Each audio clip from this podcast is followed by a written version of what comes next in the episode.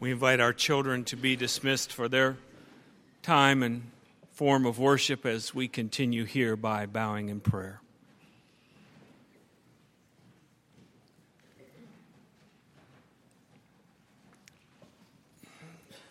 We pray, O oh God, that all of the pieces of worship might collectively, or perhaps one element of it, reach us at that point where we are open and vulnerable to your wooing, transforming love. We come into this place each week and we sing the songs of faith and we pray the prayers and we hear the sermon and the anthem. But, oh God, all is vain unless your Spirit is among us. It is among us. Grant us openness to hear and receive you through Christ. Amen.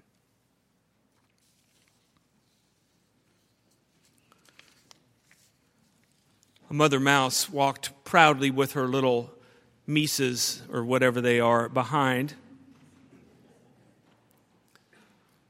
They were so darling, she thought, and she was so very proud of them as they walked across the kitchen floor until they came upon the cat. The little mice scampered behind their mother, and much to their surprise, they heard their mother turn to the cat and say, Bow wow, bow wow wow. And with that, the cat ran off. The mother turned to her children and said, Let this be a lesson to you of why it is so very important that you learn a second language. the church needs to learn a second language.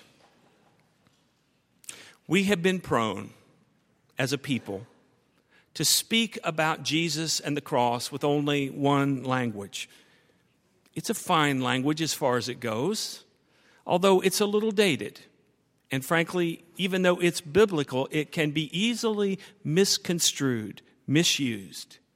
It is throughout our hymnody because we only speak often in one language. I will sing of my Redeemer. With his blood, he purchased me. On the cross, He sealed my pardon, paid the debt, and set me free. It's called substitutionary atonement. And it goes something like this it says that a holy God, perfect and pure, cannot look down upon the unholiness of humanity. Therefore, there is this chasm between God and us. God cannot look upon our sin. And so Jesus comes along to serve as a substitute, to die in our place, sort of a stand in, a, a stunt man, if you will, or to put it crassly, substitutionary atonement says something's broken and someone's got to pay. As Walter said in the Big Lebowski, Smokey, this isn't 'Nam. There are rules here. Someone has to pay. There's a debt. This substitutionary atonement language has worked for us for a long time. It computes for us. It appeals to our rules focused, fair minded way of seeing the world. Those of us who go to church on Sunday, pay our bills, we don't cheat. This substitutionary atonement feels like quid pro quo, this for that an equal exchange or substitute of goods or services. And in it, God is utterly in control. God is not vulnerable in the least.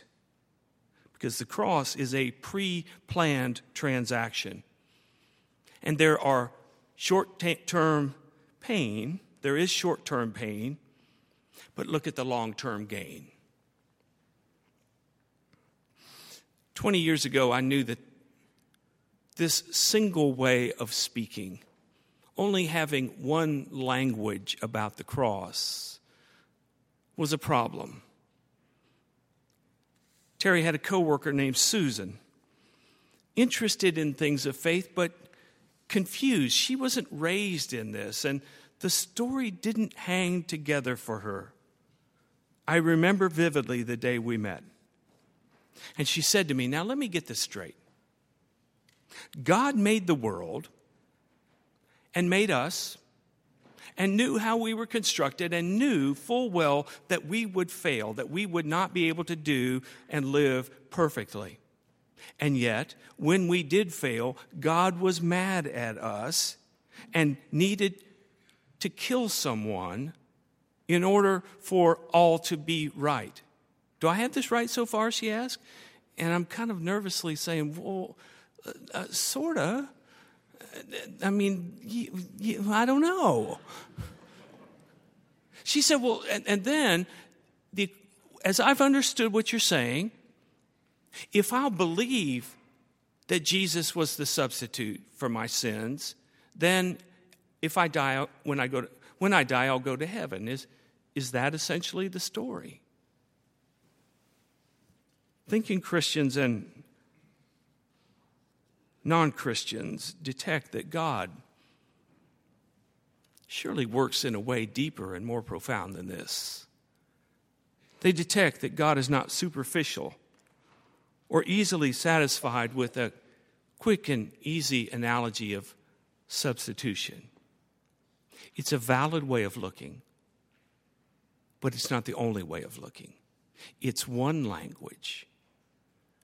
But we need the ability to speak in more than one language. Substitutionary atonement, when it becomes our, our monolingual way of talking, tends to paint God much like the giant in this children's story, Jack and the Beanstalk. You remember the story? Fee, fi, fo, fum, I smell the blood of an Englishman. Be he live or be he dead, I'll grind his bones to make my bread. God needs some blood. And God made these rules, we're told.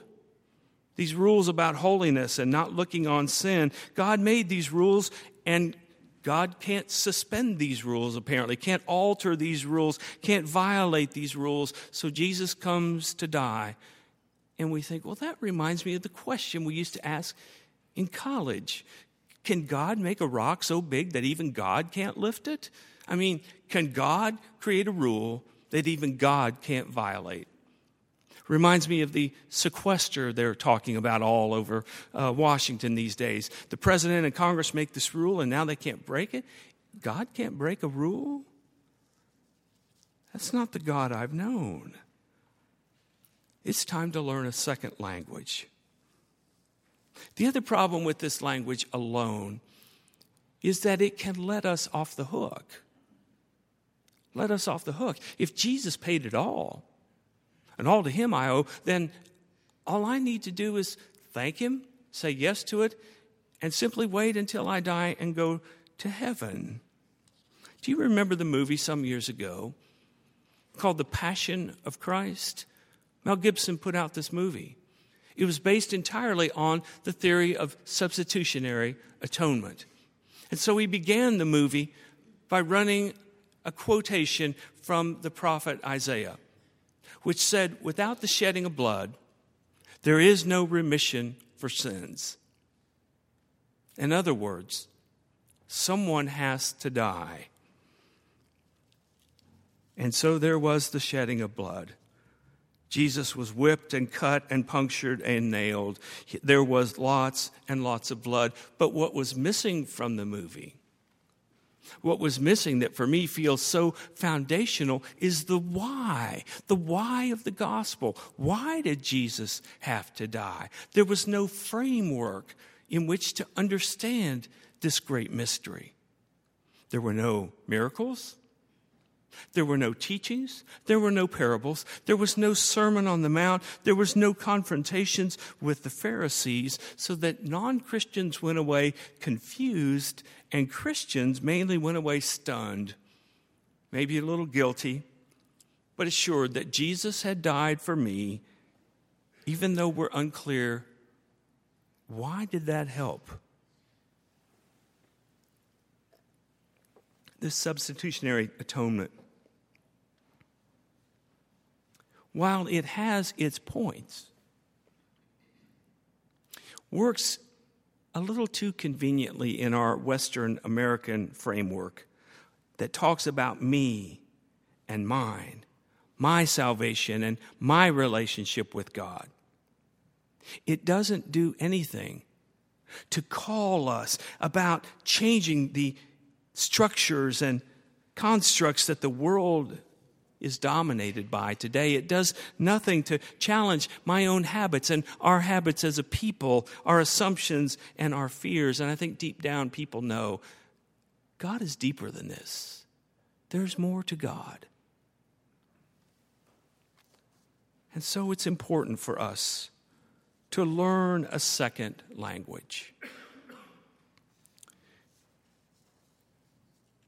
In the following chapter in Luke, from which we read today, we read a story of two men who were actually there in Jerusalem on the day that Jesus was crucified. They watched him suffer. They watched his violent death, and they were confused and disillusioned, even scandalized by it because it didn't compute for them. They were followers of Jesus, but they didn't understand why he died. They were looking for some vindication. They were looking for some rescue. They were looking for the world to be rebooted in some way. And the cross looked to them like divine rejection, humiliation, and loss. They're so blinded by their disillusionment and disappointment that they're oblivious. They don't even see the risen Christ coming alongside them and walking on that road from Jerusalem to Emmaus. They begin to talk. They explain to Jesus what they've seen and what they've heard. They, they explain to him how it is that they just can't fathom this. And Jesus responds, How slow you are how foolish and slow to believe all that the prophets declared. Was it not necessary for the Messiah to suffer these things and then enter into glory? And the answer is, of course, yes, it was. Then Luke's right. Luke writes, beginning with Moses and all of the prophets, Jesus interprets to them the things about himself in all of the scriptures. He's teaching them a new language. He's helping them to see and interpret and tell this story in a different way using the prophets, Moses and all of the prophets. We have them in our windows around us today. Isaiah and Jeremiah and Ezekiel. We see Daniel we see Moses, we see Amos and Hosea. We see all of these prophets of the Lord. And when we recall the stories of the prophets, what we recall is their vivid descriptions of how this world has been so bastardized by human sin. Individual sin, and corporate sin. We, we read it in the opening prayer of confession. Forgive us, O Lord, for every evil desire, every immoral act, every unrighteous thought. This bastardization of God's dream has left God with no recourse but to be upset, to talk about the wrath of God, as Paul says it from the book of Romans. How does God act in the midst of anger. We see it in the life of the prophets. That when God's passion for justice and truth and holiness line up with human weakness and yet that modicum of courage that the prophets reveal, here it comes. Not by might, not by power, but by my spirit, says the Lord. Sin's consequences are exposed, they're revealed, and the sacred dream has an opportunity to break through once again. And then along comes Jesus. In the fullness of time, as Paul says to the Galatians, not with might and not with power, but with the fullness of love and in his body, in his life. From the very beginning, from the birth narratives, we see him facing off against the forces of death and fear and greed, and his consistent response is one of love. He tells us unequivocally this world we live in is messed up. Something is bad wrong. Look at my life. Look at what's happening to me, he says to the women. Don't weep for me. Weep for yourselves because if they do this while the wood is green, while I'm here bearing love, what will happen when the wood is dry, when, the, when I'm gone from this place? And so on the cross, his cruciform body embodies the heart of God. As they kill him, he says to them, Father, forgive them. Father, forgive them, for they don't know what they're doing. And in that moment, he brings together all the forces of evil and sin and fear and hatred and the forces of love and the Spirit of God. It's a kind of cosmic battle, but we see it in each and every one of our lives, and He dies. And the question is were the two disciples on the road to Emmaus right? Did Jesus lose? Was his message invalidated?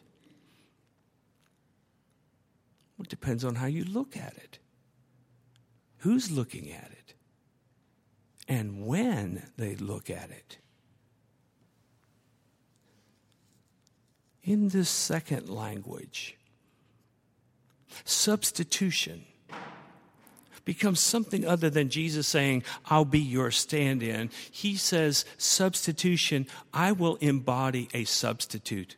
I will be the ransom for the world in order to provide it, to provide you and the church for all time an alternate vision, a radical shift in our worldview that subverts how we might be, tend to think and act and feel and imposes upon it God's way. Exposing the evil not with violence, but with love. Defeating it disempowering it, showing us finally and fully that in the end, the love of God revealed in Jesus always wins. It's easy to forget it. In this world that we live in on days other than Sunday, it's easy to forget it, my friends. It's easy in a world of power from power lunches to power ties, to power plays, to power shifts, to power grabs, it's easy to forget. It's especially easy to forget when we live in the world as the superpower of the world. With power speech, power moves, power schools, even power churches. The why of the cross requires a second language to speak the love of God. So that when our time comes to stand, like Jesus did before the Pilates of power who menacingly ask us, What is truth? we'll know. Jesus said, If you abide in my word, you'll know the truth. The truth will make you free. This truth is carried out by Jesus' suffering love upon the cross. And we'll apply it in every way, in every place, in everything that we are, from the beginning of our lives to the end, we'll apply it in every place, in every system. We'll apply this love. We'll take the stories of slavery in Egypt and we'll bring them into the present. We'll see in our world how slavery still rules. We'll see the destruction of the temple in Jerusalem and we'll bring it into our world. And we'll see how military and political and religious powers often misuse their power and wreak arrogant destruction. We'll see the exiles. We'll hear the stories from the Bible, but we'll bring it into the present and we'll know that surely God is alive and at work, and it will win ultimately in these battles that we fight with exiles even today.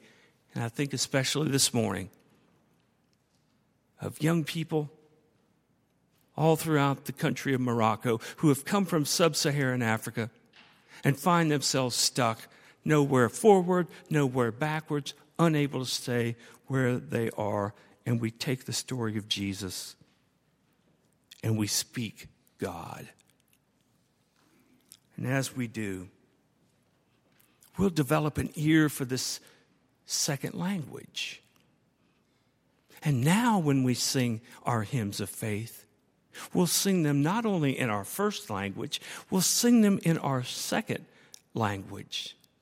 So that when we sing, When I Survey the Wondrous Cross, we can say, Oh, yes, absolutely. I need that cross to call me, to guide me, to shape me, and invite me into the work of love. We'll sing the hymns about his hands and feet and sorrow and love flowing, mingling down, and we'll say, Yes, I see it. And it changes me on the inside. We'll sing the hymn about Jesus, keep me near the cross, and we'll say, Oh, please do because in it your holy way is revealed and your victory, your winning in the end is revealed in your self giving love. We need a second language. We need a second language that will remind us, as Paul did long ago, to have this mind in us that was in Christ Jesus who, though he was in the form of God, did not consider equality with God something to be held on to. But he emptied himself and took the form of a slave, and being found in human likeness, he humbled himself and became obedient unto death, even death on a cross. And that's our strength. That's our language. Here's how Paul put it When I am weak, then then I am strong. Let's pray together.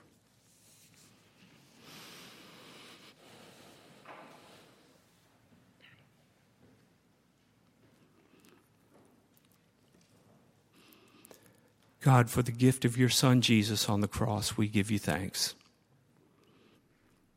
May new light be shed upon it, and may your church always seek to speak your language of love. Bless us as we do this work of love, as we move forward together as a community of faith. May we always be faithful to you. For it's in your holy name that we pray. Amen.